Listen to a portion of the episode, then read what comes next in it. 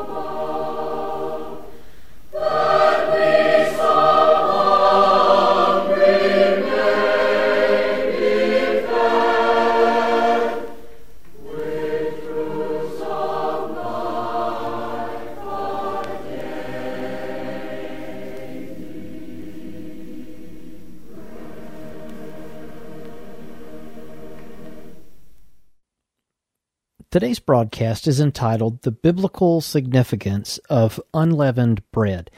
If you've ever seen or participated in a communion service in a primitive Baptist congregation, you know that we only use unleavened bread in the communion service. We use wine and unleavened bread as we celebrate the Lord's Supper, as we show his death until he comes. While you might be tempted to think that we're simply being old fashioned or traditionalist. There are actually significant biblical reasons why we choose to use this item in the Lord's Supper.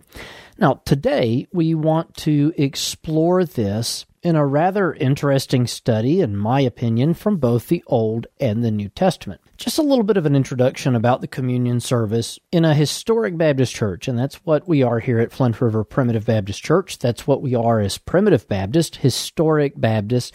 Communion services were taken with perhaps a little more reverence and severity than they are in a lot of congregations today the elder, the pastor of that church, the ordained minister is the only one who is permitted to administer that because that's one of the roles of the ministry in the Word of God. They are to administer the ordinances. And what we do in a communion service, we break the unleavened bread up. And again, it has to be unleavened, and that's what we'll discuss today why we use that and some interesting things from the Old Testament about unleavened bread. The elder will pray and ask God to bless the bread. He'll break it in front of the congregation. He'll have the deacons, those who are appointed to serve, go and distribute that to the members of our congregation. And then following that, there will be more words said about the wine that represents obviously the blood of Christ. There'll be another prayer, and then those cups of wine are distributed around the congregation as well. So, with that said, first things first, why do we use and insist upon unleavened bread at communion time? Well, the answer to that, the simplest answer to that, is we use this simply because this is what Jesus used at the communion service when he instituted his communion service, the Lord's Supper, which was, as you probably know, right before his crucifixion, the evening before he was arrested at the Passover service. Jesus institutes this. He takes the items that are there available at the Passover service and he repurposes them as an ordinance for his church to show his death until his second coming. And that language of showing his death until he comes is literally found in the Apostle Paul's writings to the Corinthians. And that tells us the purpose and the longevity of the communion service. We observe the Lord's Supper in our churches to show the Lord's death. And this is something that's going to be taking place in the world all the way until the second coming of the Lord Jesus Christ. And so the simplest answer as to why we practice communion with unleavened bread and with wine is simply because this is what Jesus used. Now, today we'll speak specifically about using the unleavened bread and the symbolism behind it and where this comes from in the Old Testament. Some interesting things about unleavened bread from the Old Testament. Now, you might be thinking, well, you're saying that, but where do you actually find where Jesus used unleavened bread as he instituted the communion service? In Matthew chapter 26, notice this in verse 17. The first day of the feast of unleavened bread had come. It was the first day of the feast of unleavened bread. The disciples come to Jesus asking where they're going to prepare for the Passover. They go into this upper room, and as we read in verse 26 of this same chapter, as they were eating, that is, eating the Passover, Jesus took bread and blessed it and brake it and gave it to the disciples. He says to them, Take, eat, this is my body. And as we read in Luke chapter 22, this do in remembrance of me. Do this. Take this bread, bless it, break it, divide it, ingest it, take this wine, bless it, distribute it, ingest it, and do this in remembrance of me. The unleavened bread represents the body of the Lord Jesus Christ that was broken for us.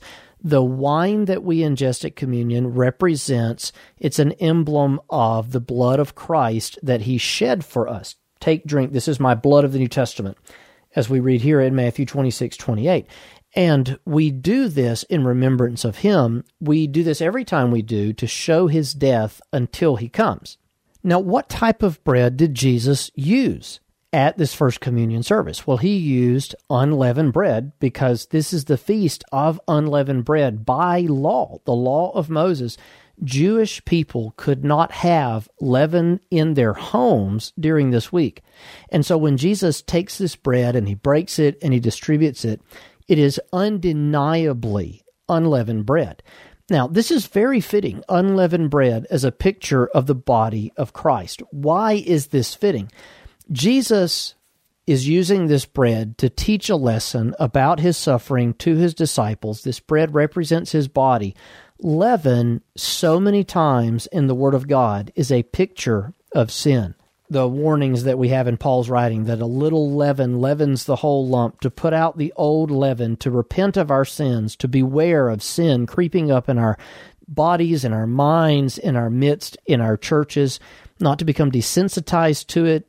And he exhorts us to purge out this leaven, to purge out sin in our personal lives.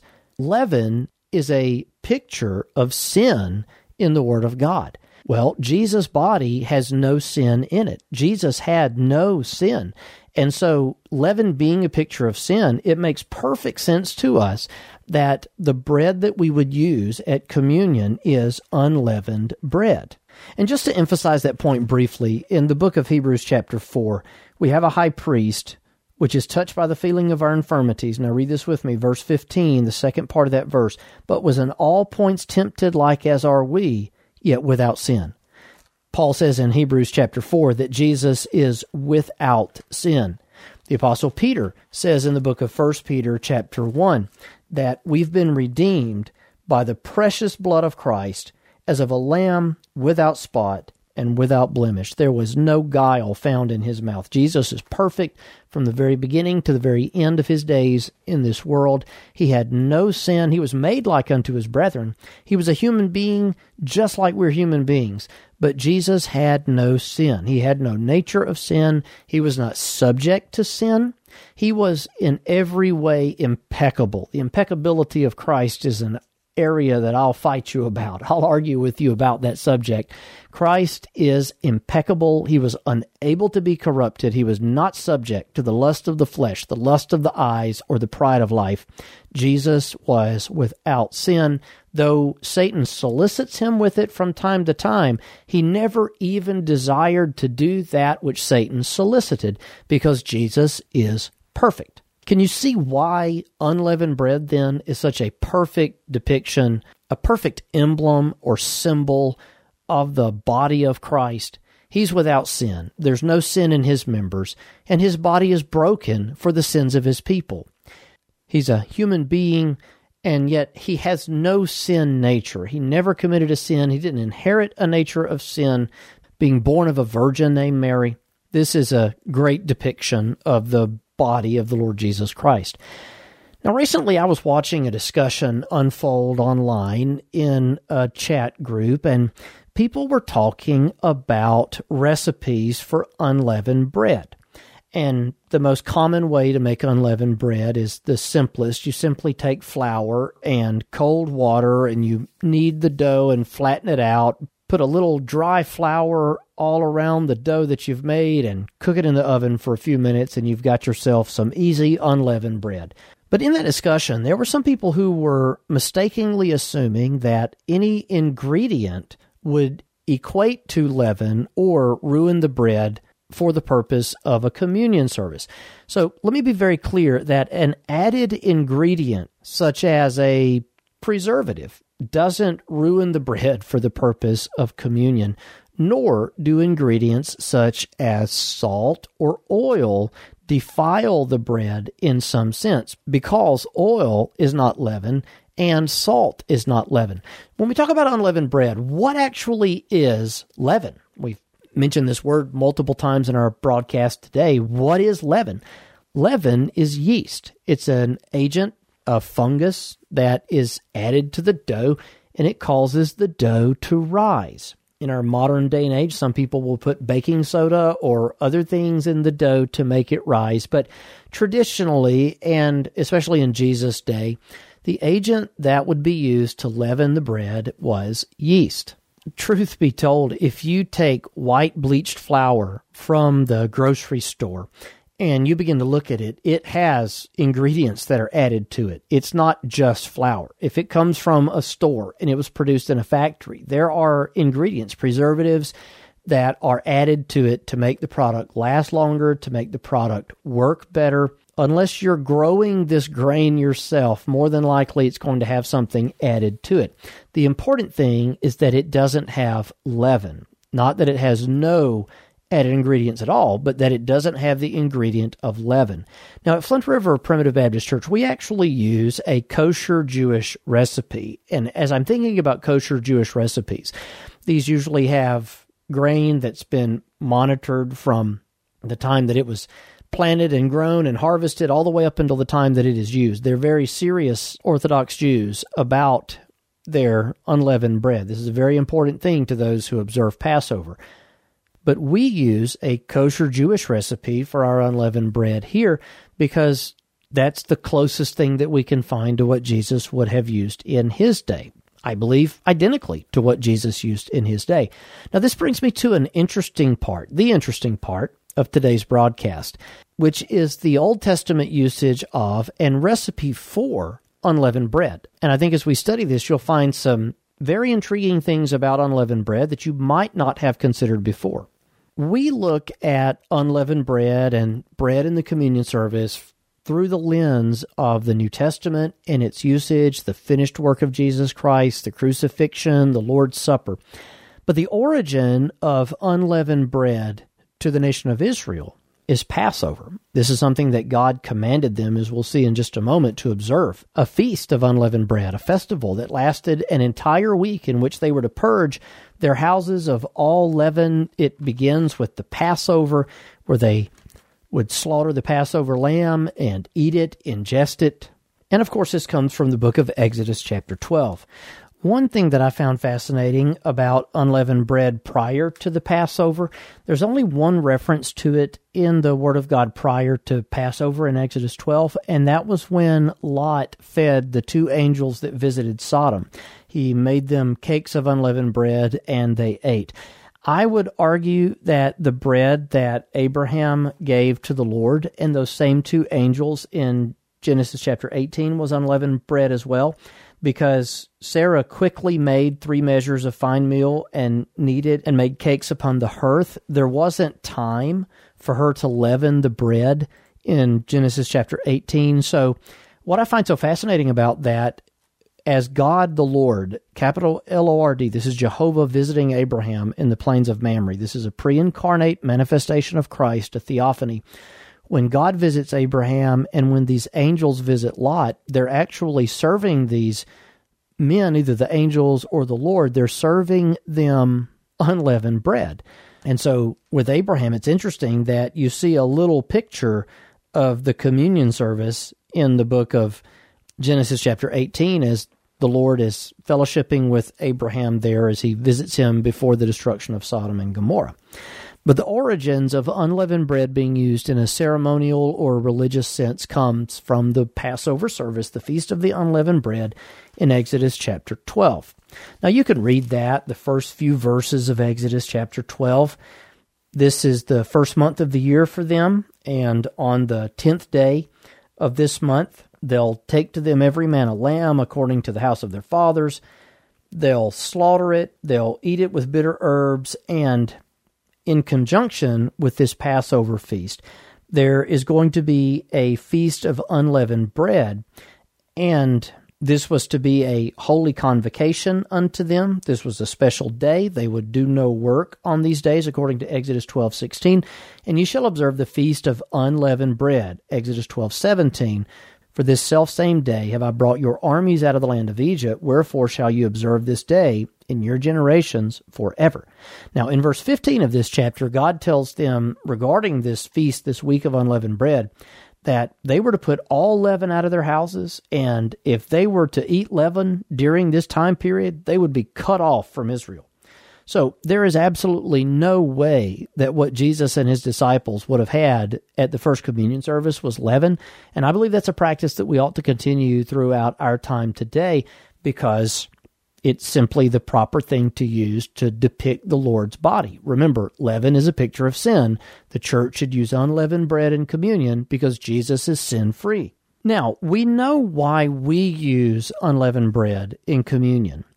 And we know that they had a festival, but why did the Lord prescribe unleavened bread for the children of Israel way back in that day? Well, the reason that God told the nation of Israel to use unleavened bread in the Feast of Unleavened Bread is because their departure from Egypt was so hasty. They left Egypt so quickly that as they made bread, it didn't have time to leaven. Verse 39 of Exodus chapter 12 They baked unleavened cakes of the dough which they brought forth out of Egypt, for it was not leavened, because they were thrust out of Egypt and could not tarry. Neither had they prepared for themselves any victual.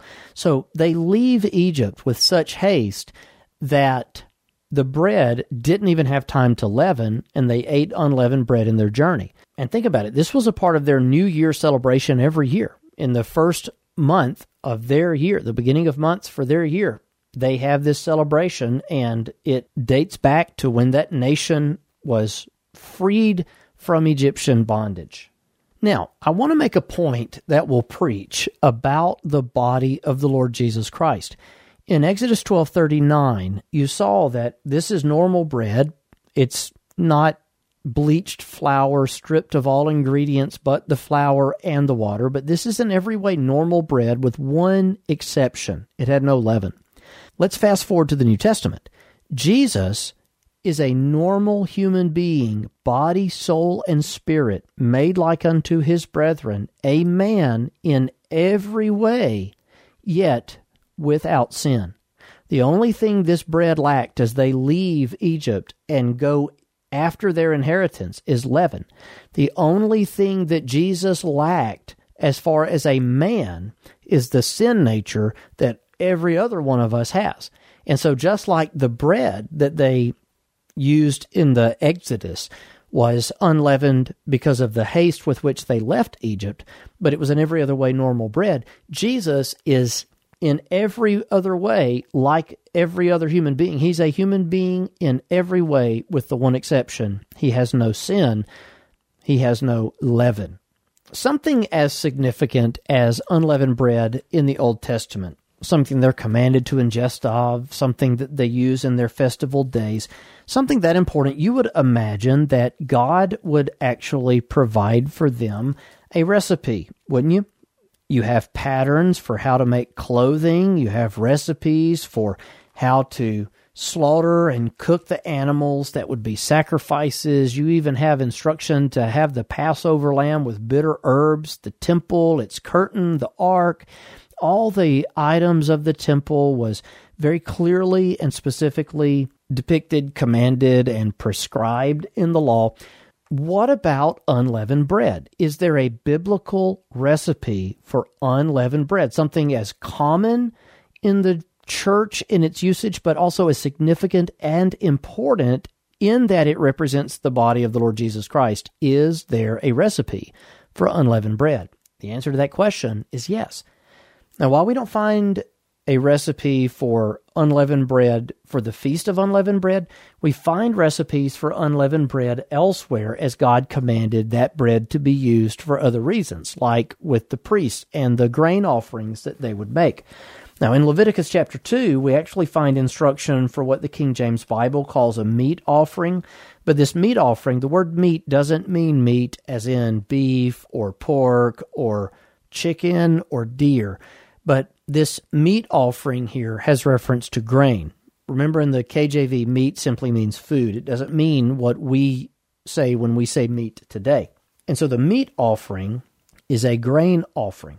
Now, in the grain offering, notice this in Leviticus 2 in verse 1 when any will offer a meat offering or a grain offering unto the Lord, his offering shall be a fine flour. He shall pour oil upon it and put frankincense thereupon.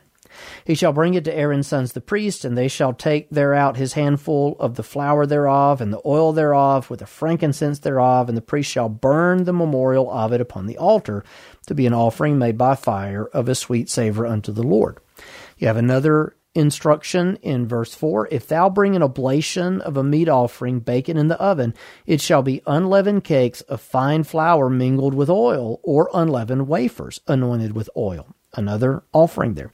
Verse 5 of Leviticus 2 If the oblation be a meat offering, baken in a pan, it shall be a fine flour unleavened, mingled with oil.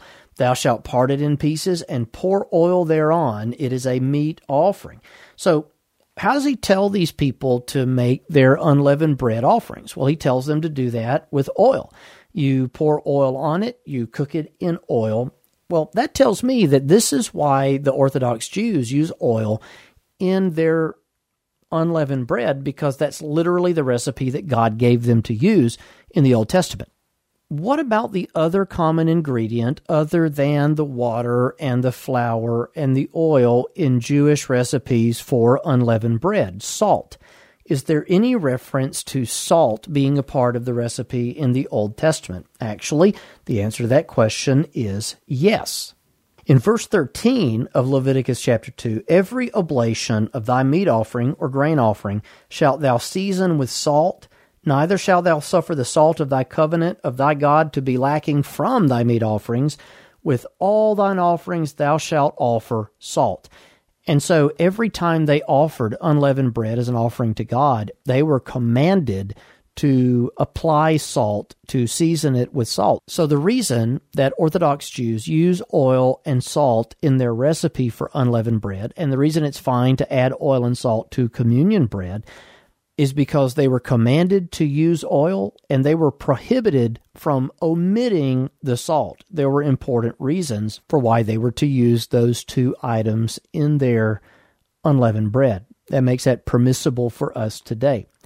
Now, a couple of practical things about oil and salt, and I found this so very interesting. It's important that the bread is unleavened. If you think it's insignificant, it's not a point that's to be concerned with, you really need to revisit this subject. God was very particular about this. Oil actually serves as an antifungal agent. Oil stops yeast. Oil is something that can prevent yeast from spreading. And this is something that's true for many different types of oil, whether it be olive oil or coconut oil. Oil stops the spread of yeast. Likewise, this ingredient salt that God commanded to be added to his unleavened bread, salt kills yeast. And so God is telling them, you are going to make unleavened bread. You're going to dip it in oil. Oil stops leaven. You're going to put salt on it. Salt is going to be a part of your unleavened bread. Salt kills leaven. Literally, there are two things that they're to add that keeps the bread unleavened. So those are not damaging or dangerous ingredients that pollute or corrupt communion bread. There's actually a biblical reason why they were in unleavened bread. Now let's fast forward to Jesus' day because we've been comparing the unleavened bread to the body of Christ throughout this message, to his body that was broken for us. What does oil so often represent in the Word of God? Oil in the Word of God often represents being anointed. In fact, as someone is anointed, for a duty or a task in the Old Testament, they pour oil on their head. When Aaron is anointed to be the priest, they pour oil on him. Did you know the word anointed is the very same word as the word Christ? We anoint someone with oil, and the word for Christ literally is the word anointed. How might oil in the unleavened bread point to the Lord Jesus Christ? Well, it's teaching us that he is anointed, the anointed of God, the Messiah. At the same time, oil representing anointing can have symbolic reference to the Holy Spirit. Now, the Lord Jesus Christ in his physical body was, according to the Gospels, of the Holy Spirit as Mary carried him as a virgin. And so perhaps there are deeper symbolic meanings behind the usage of oil in Old Testament unleavened bread. Now, the last ingredient that we consider today, salt. What might salt be a picture of? Well, we saw it referred to as the salt of the covenant here in the book of Exodus, chapter 12. But in the New Testament, fast forwarding to the New Testament, if the salt has lost its savor, you know what that word salt has reference to there? Righteousness. What makes God's people different? Salt is a biblical symbol for righteousness. How might that point to the Lord Jesus Christ? Well, Jesus and Jesus alone is righteous, and he gives us his righteousness. I hope that you can see how important it is that during the communion service we use unleavened bread. I hope you see how it perfectly depicts the sinless nature and body of the Lord Jesus Christ. And I hope you found some interesting significance in the ingredients that God Himself placed in the recipe for unleavened bread in the Old Testament. Again, I'm Ben Winslett, thanking you for listening to Words of Grace today, inviting you to tune in again next week at this time. Until then, may the Lord's richest blessings be yours, is my prayer. We're marching to Zion, beautiful, beautiful Zion. We're marching upward to Zion, the beautiful city of God. If you enjoy the messages you hear on Words of Grace, consider this your invitation to visit a primitive Baptist church in your community. An online directory is available at marchtozion.com. Copies of this and other broadcasts are available for download on iTunes and on our website. And finally, Words of Grace is a listener supported program. To contact us, address your correspondence to Words of Grace Radio, 641 Moontown Road, Brownsboro, Alabama 35741, or visit us online at flintriverpbc.org. God.